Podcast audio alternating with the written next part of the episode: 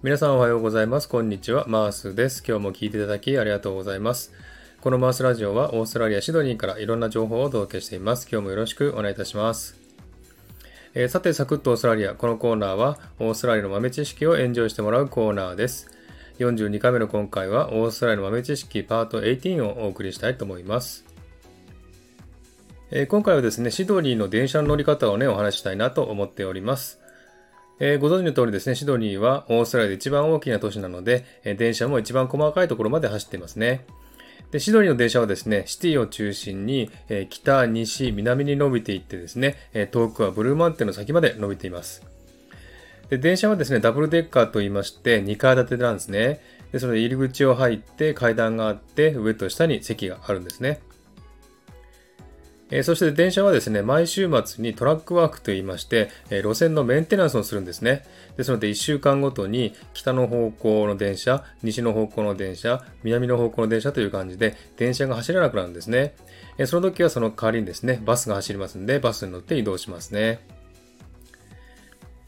それから電車の発着時間はですね、ほぼ時刻表通りに動くようになりましたね。昔はかなり遅れたりしたんですけれども、乗り換えができなくなるだろうね、不便なのでね、州政府が遅れないようにと注意喚起した結果、最近はですね、だいぶ遅れがね、なくなってきましたね。シドニーの交通機関はですね、すべてオパールカードというね、え、日本のスイカとかパスモみたいなカードがありますんでね、そのカードを使って乗り降りしますね。駅の改札でタップして入ってですね、降りた駅で再びタップして、え、降りるのは日本と同じですね。無人も、無人の駅もありますんでね、そこではですね、駅にあるタップする機械を探して、そこにタップして乗り降りするんですね。で、オパールカードはですね、駅にある機械でチャージができますし、またですね、アプリやウェブサイトでクレジットカードでチャージもできますね。オパールカードにはですね、割引制度がありますんでね、お得です。で、紙の切符はね、もうこちらにはなくなりましたね。えー、駅にはね、時刻表ありますけども、はっきり言って見づらいですね。で、そのアプリを使った方がね、見やすいと思います。えー、朝7時から9時と夕方の4時から6時半の時間がですね、ピークアワーと言いまして、えー、この時間はですね、電車のね、値段が高いんですね。で、それ以外の時間はオフピークと言いまして、30%引きなんですね。